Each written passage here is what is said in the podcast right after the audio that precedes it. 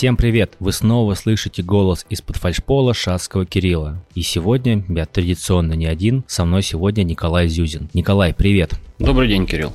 Как тебе под фальшполом? Часто бываешь? Ну, сегодня первый раз. Вроде светло, тепло и мухи не кусают. Николай – начальник отдела диспетчеризации. И сегодня очень хотелось бы как раз-таки поговорить о том, чем же занимается этот отдел. Потому что, с одной стороны, насколько я вот себе вижу, люди занимаются большим количеством очень важной работы. С другой стороны, их практически не видно и только слышно. Николай, расскажешь? Ну, давайте начнем э, с самого начала. Что такое техподдержка и вообще первая линия? Это подразделение, которое обрабатывает все входящие обращения в компании. Соответственно, начиная от звонков и заканчивая письмами в техподдержку. Каждое поступающее обращение нельзя просто взять и оставить без рассмотрения и без внимания. Но в то же время, если оно будет приходить куда-то на единую почту, где никто не будет его обрабатывать, все сотрудники, которые его увидят, также в большинстве случаев проигнорируют, потому что не будет понимания, кто должен выполнять данную работу. Для этого, как правило, и формируется первая линия. Это группа специалистов, которые, как я уже говорил, примут звонок, получат почту и в рамках уже своего опыта, инструкций, регламентов поймут, куда конкретно надо направить данное обращение и кто будет его выполнять. Получается, есть единый телефон, есть единая почта, на которой как раз сыпятся все запросы, все звонки. И вот отдел диспетчеризации, он как раз-таки распределяет уже дальше по другим а, подразделениям. Правильно? Вот основная работа. Да, все верно. Дальше, смотри, все-таки каким образом происходит? Это перенаправление писем, это программа сервис деск, это что вот именно используется? Соответственно, в настоящее время используется программа Service Desk, которая ранее была в DataLine. Есть э, единый адрес электронной почты, который известен всем заказчикам и единый телефон. Соответственно, в случае возникновения какой-нибудь проблемы или вопроса, все наши клиенты могут набрать этот номер телефона или же написать на почту и получить свою необходимую консультацию, или же заявка пойдет в работу в ответственное подразделение. На самом деле, меня загадка, как э, люди могут понять, к какому подразделению относится какая заявка. Потому что заявки пишутся зачастую, вот как есть письмом, вот там такая, такая, такая-то проблема, даже без указания конкретной ситуации. То есть э, человек, э, диспетчер должен, прочитав это обращение, быстро сориентироваться, куда перенаправить. Как люди это делают?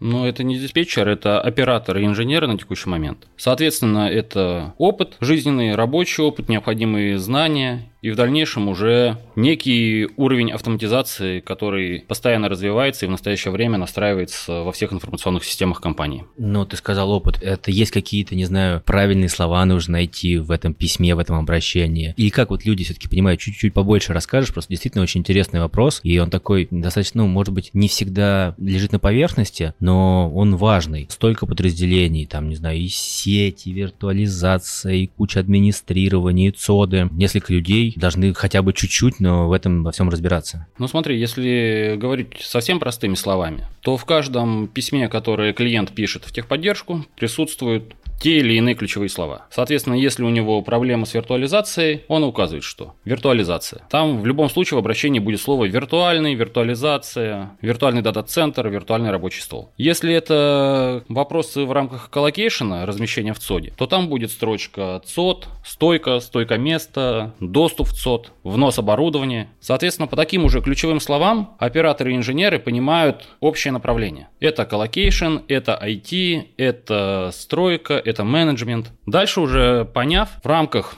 своих инструкций и опыта, они уже понимают, что какие рабочие группы и какие типовые операции надо использовать для того, чтобы корректно направить и зарегистрировать данную заявку заявку направили, зарегистрировали и все успокоились, или же у вас еще есть функция контроля за исполнением? А вдруг там, не знаю, ответственное письмо не прочитал или направили не на того? В, это, в этой ситуации что делать? Нет, конечно, после того, как заявка направлена в рабочую группу, оператор с ней работу ни в коем случае не прекращает. Наше подразделение ведет весь жизненный цикл заявки от момента ее поступления до момента ее закрытия и в некоторых случаях подтверждения клиентам о том, что заявка выполнена. Соответственно, есть настроенные инструменты, в рамках которых оператор просматривает весь текущий объем заявок, которые подходят к крайнему сроку выполнения. И при необходимости, если он видит, что заявка вот-вот перейдет в разряд просроченных, он информирует назначенного исполнителя о том, что ему необходимо поработать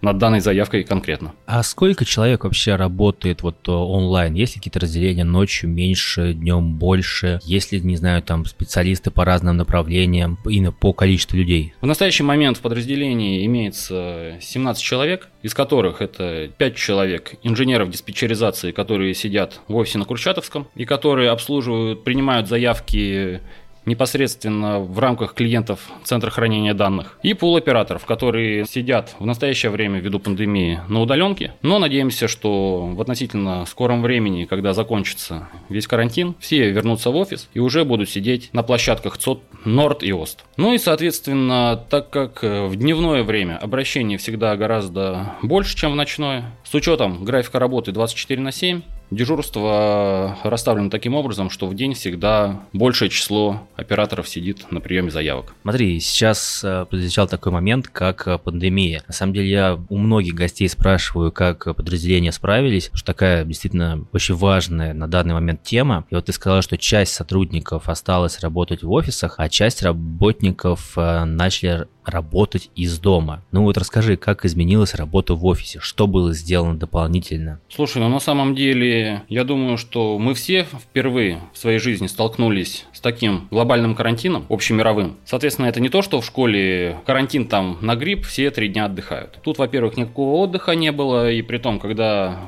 самую первую волну всех в обязательном порядке перевели в большинстве случаев на удаленку. И не было относительного понимания, как дальше продолжится течение болезни и общий уровень заражения. Соответственно, да, началась активная подготовка и разработка планов на то, чтобы исполнители ответственные выходили, сидели вахтовым режимом. Соответственно, проводились мероприятия по закупке еды, товаров первой необходимости, тех же самых раскладушек, для того, чтобы была возможность продолжать непрерывно оказывать услуги нашим клиентам без отрыва от производства. То есть полностью переход на вахтовый режим по несколько дней. Но, к счастью, данные опасения оказались напрасными, и в итоге мы плавно подходим к выходу из данной пандемии. Да, слушай, уже очень хочется как раз в офис обратно вернуться, уже со всеми пообщаться. Что-то засиделись мы по домам. Так, ладно, с теми людьми, которые готовились к вахте, понятно. А люди, которые переехали работать из дома, я вообще даже не представляю, вот условно там, обидишься, не обидишься, колл-центр из дома. Это как там, не знаю, человек сидит в наушниках, а рядом бегают дети. Наверняка же были какие-нибудь там казусные ситуации, может быть, сложности.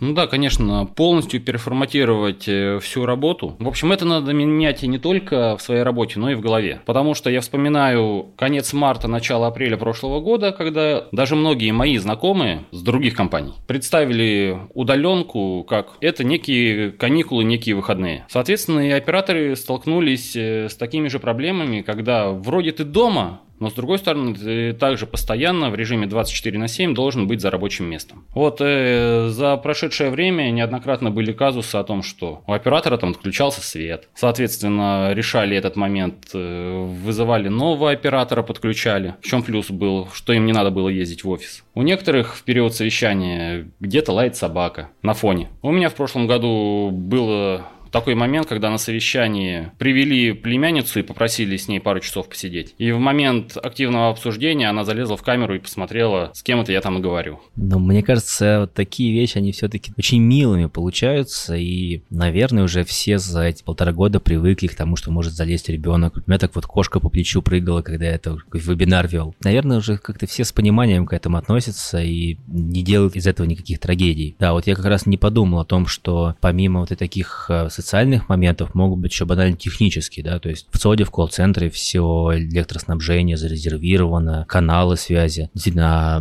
дома, если ты работаешь, что в любой момент может и свет выключиться, и с интернетом быть проблемы. Да, вот как раз, наверное, нужно какого-то дополнительного дежурного иметь на такой случай. Тоже такая непрозрачная, но важная проблема, важный вопрос, который нужно решать. Да, абсолютно согласен. В настоящий момент и проводим все мероприятия для того, чтобы было оптимальное количество операторов и в функционал, который они выполняют для того, чтобы оказывать качественные услуги всем нашим клиентам. Так, ну раз э, заговорили про казусы, давай расскажи что-нибудь такого интересного, ну что еще случалось. Вот а для затравочки я сам могу рассказать историю, которая случилась много лет назад. И если участники услышат ее, не обижайтесь, что я ее произношу публично. Ночь, э, оператор дежурит, э, ему приходит там заявка, там, перезагрузить сервер от клиента. И клиент вместо того, чтобы там получить стандартную отбивку, получает в ответ, чтобы вы думали, рецепт леча. То есть так вот, серия, перезагрузите мне сервер, пожалуйста, в ответ. Возьмите 3 килограмма помидор, килограмм лука и там полкилограмма перца. Ну да, оператор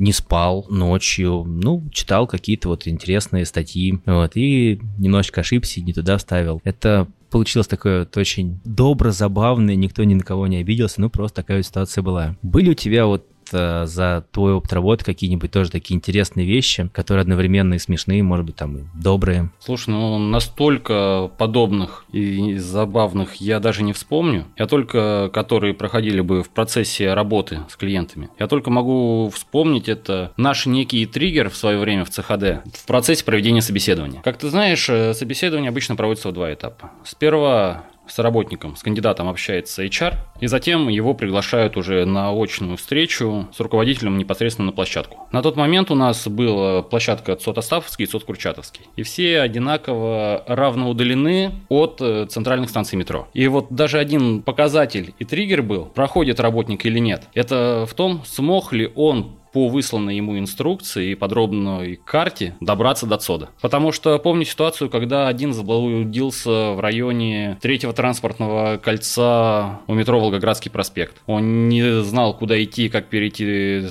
трешку, чтобы добраться до Остапского проезда. Другой, получив э, подробнейшую инструкцию со ссылками на Яндекс карты и всеми метками, позвонил мне и говорит, Николай, я приехал. Куда мне идти дальше? Я говорю, а куда вы приехали? Я у института Курчатова. Я говорю, а конкретно адрес можете сказать? Он, тут памятник. Я говорю, голова? Он говорит, да. Я говорю, вам еще 3 километра надо. 2-3 километра идти по улице Максимова. У вас же есть карта. Он говорит, ну я просто у метро вышел, э, к таксисту подошел, сказал, да институт Курчатова. Ну и затем я его также ждал 20 минут, три раза перезванивал. В конце говорю, есть автобус остановка улица Гамалеи. Дальше пройти там метров 300 и вы на месте. Я даже выйду встречу. В итоге через 5 минут мне звонок, раздраженный голос. Не знаю я никакого Гамалеи, что это такое, где это такое. Короче, я вам не подхожу, я поехал. Слушай, ну это просто прекраснейшая история. Первый отсев э, кандидатов на работу, чтобы они просто нашли место. Мне кажется, еще можно это до собеседования с HR. Просто как бы если он дошел до отсюда, значит уже как бы есть стимул. Раз мы уже заговорили про собеседование, вообще какие требования к людям? То есть это должны быть люди с каким-то специфичным образованием, с опытом работы, или же, можно, наоборот, студенты, горящие желанием работать и развиваться? Ну смотри, у нас э, нет таких вот прям жестких требований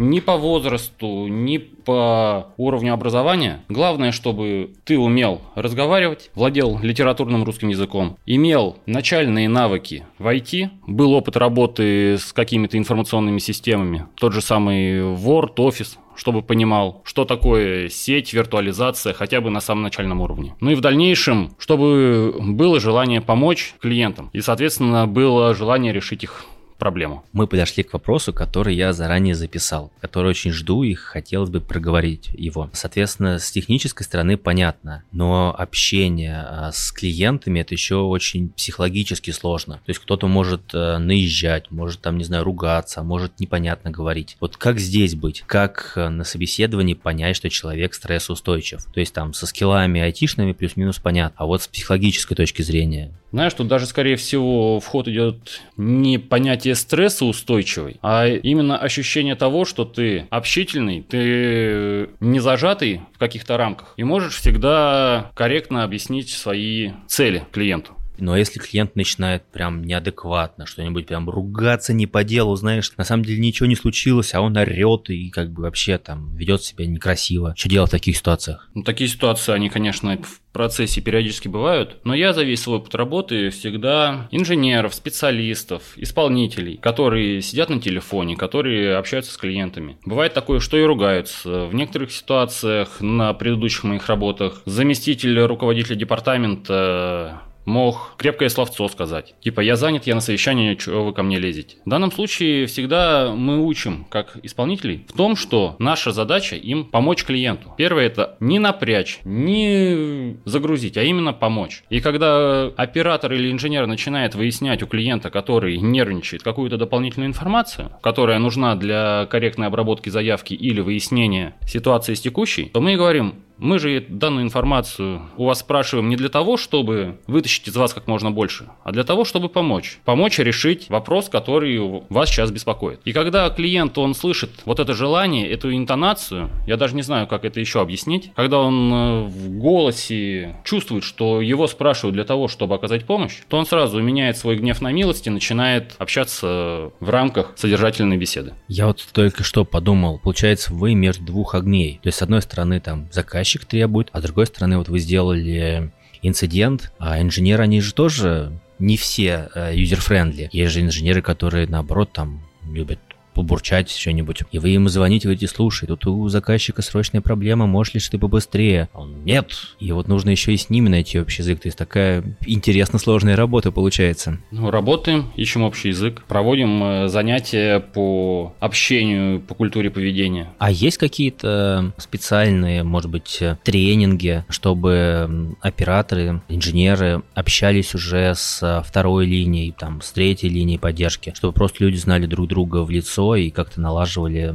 отношения. Да, конечно, еще в допандемическое время, назовем это так, проводились и обучение как и операторов, так и инженеров. Проходило общение с коллегами в офисе. Сейчас, на период карантина, конечно, это немножко усложнилось, потому что каждый день приходят какие-то новые работники, которых не видят как ни операторы, так и инженеры. Чисто фотография на портале. Да, это, конечно, большая проблема. И еще раз хочется повторить, что когда же уже выйдем прям хочется в офис, скажу честно. Соответственно, да, и на следующий год у нас и запланированы обучение как операторов, так и инженеров. Соответственно, я надеюсь, что все мы все-таки выйдем в нормальный офисный режим, когда опять будем видеть своих коллег тет-а-тет, глаза в глаза, и уже можно будет обсудить какие-то проблемы лично и вопросы. Я правильно понимаю, что все вот звонки, заявки, они приходят со всей России по дата-центрам, которые расположены в регионах тоже. То есть э, по Новосибирску, по Удомле, по Питеру, все идет к вам. На текущий момент у нас по региональным ЦОДам в основном общение с клиентом ведется через электронную почту. Соответственно, у них есть э, единый адрес, на который они пишут.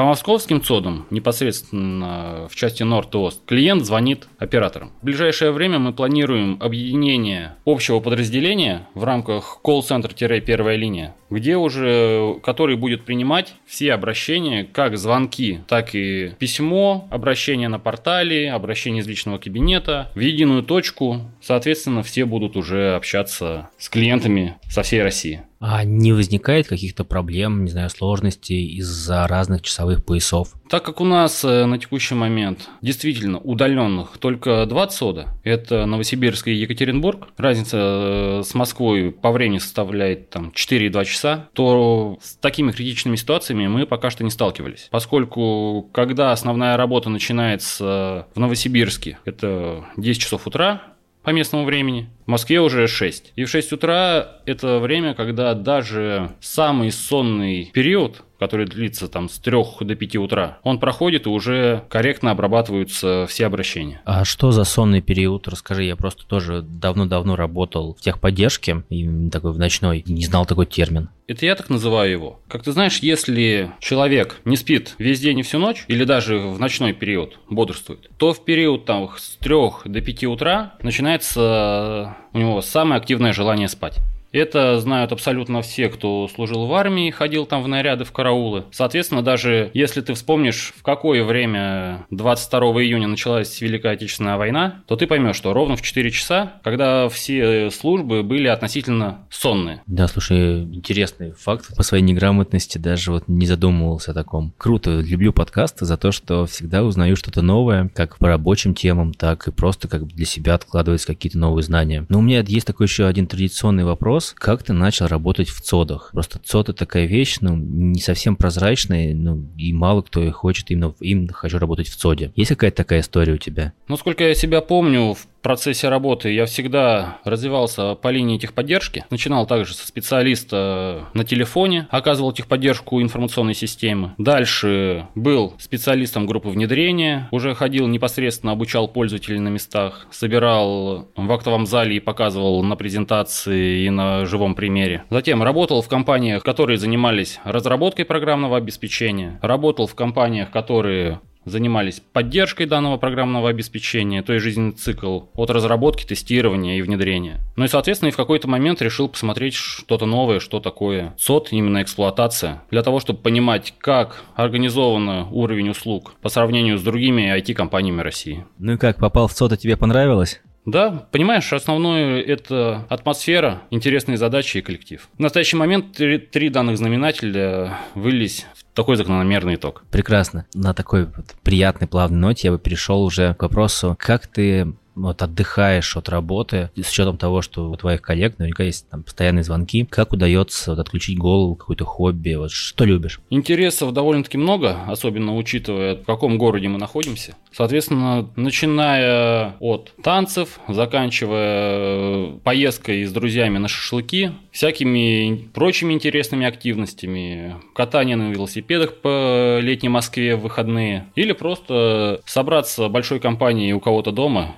и немножко погудеть. Ну, про погудеть и про шашлыки я, конечно же, спрашивать не буду, но про танцы я обязательно спрошу. Рассказывай, что за танцы? Разные. Начинал э, на любительском уровне с классических бальных. Затем потихонечку уже, когда познакомился со своими нынешними друзьями, со своей компанией, перешли на социальные латинские на набережной. Ну и сейчас периодически встречаемся, вспоминаем активные годы занятия. Слушайте, вот за что я люблю подкасты? За то, какие интересные люди приходят э, ко мне в гости. Общаешься с человеком, как по работе, потом раз оказываются латинские танцы. И так говорится спокойно, как будто это вот прям все делают. Ну реально, блин, это круто. Латинские танцы на набережной. Просто офигенное развлечение. Так что да, классно. Ну и давай теперь последняя рубрика «Три вопроса от Шацкого». И первый вопрос – вот а, что тебя больше всего поразило, когда ты первый раз оказался в ЦОДе?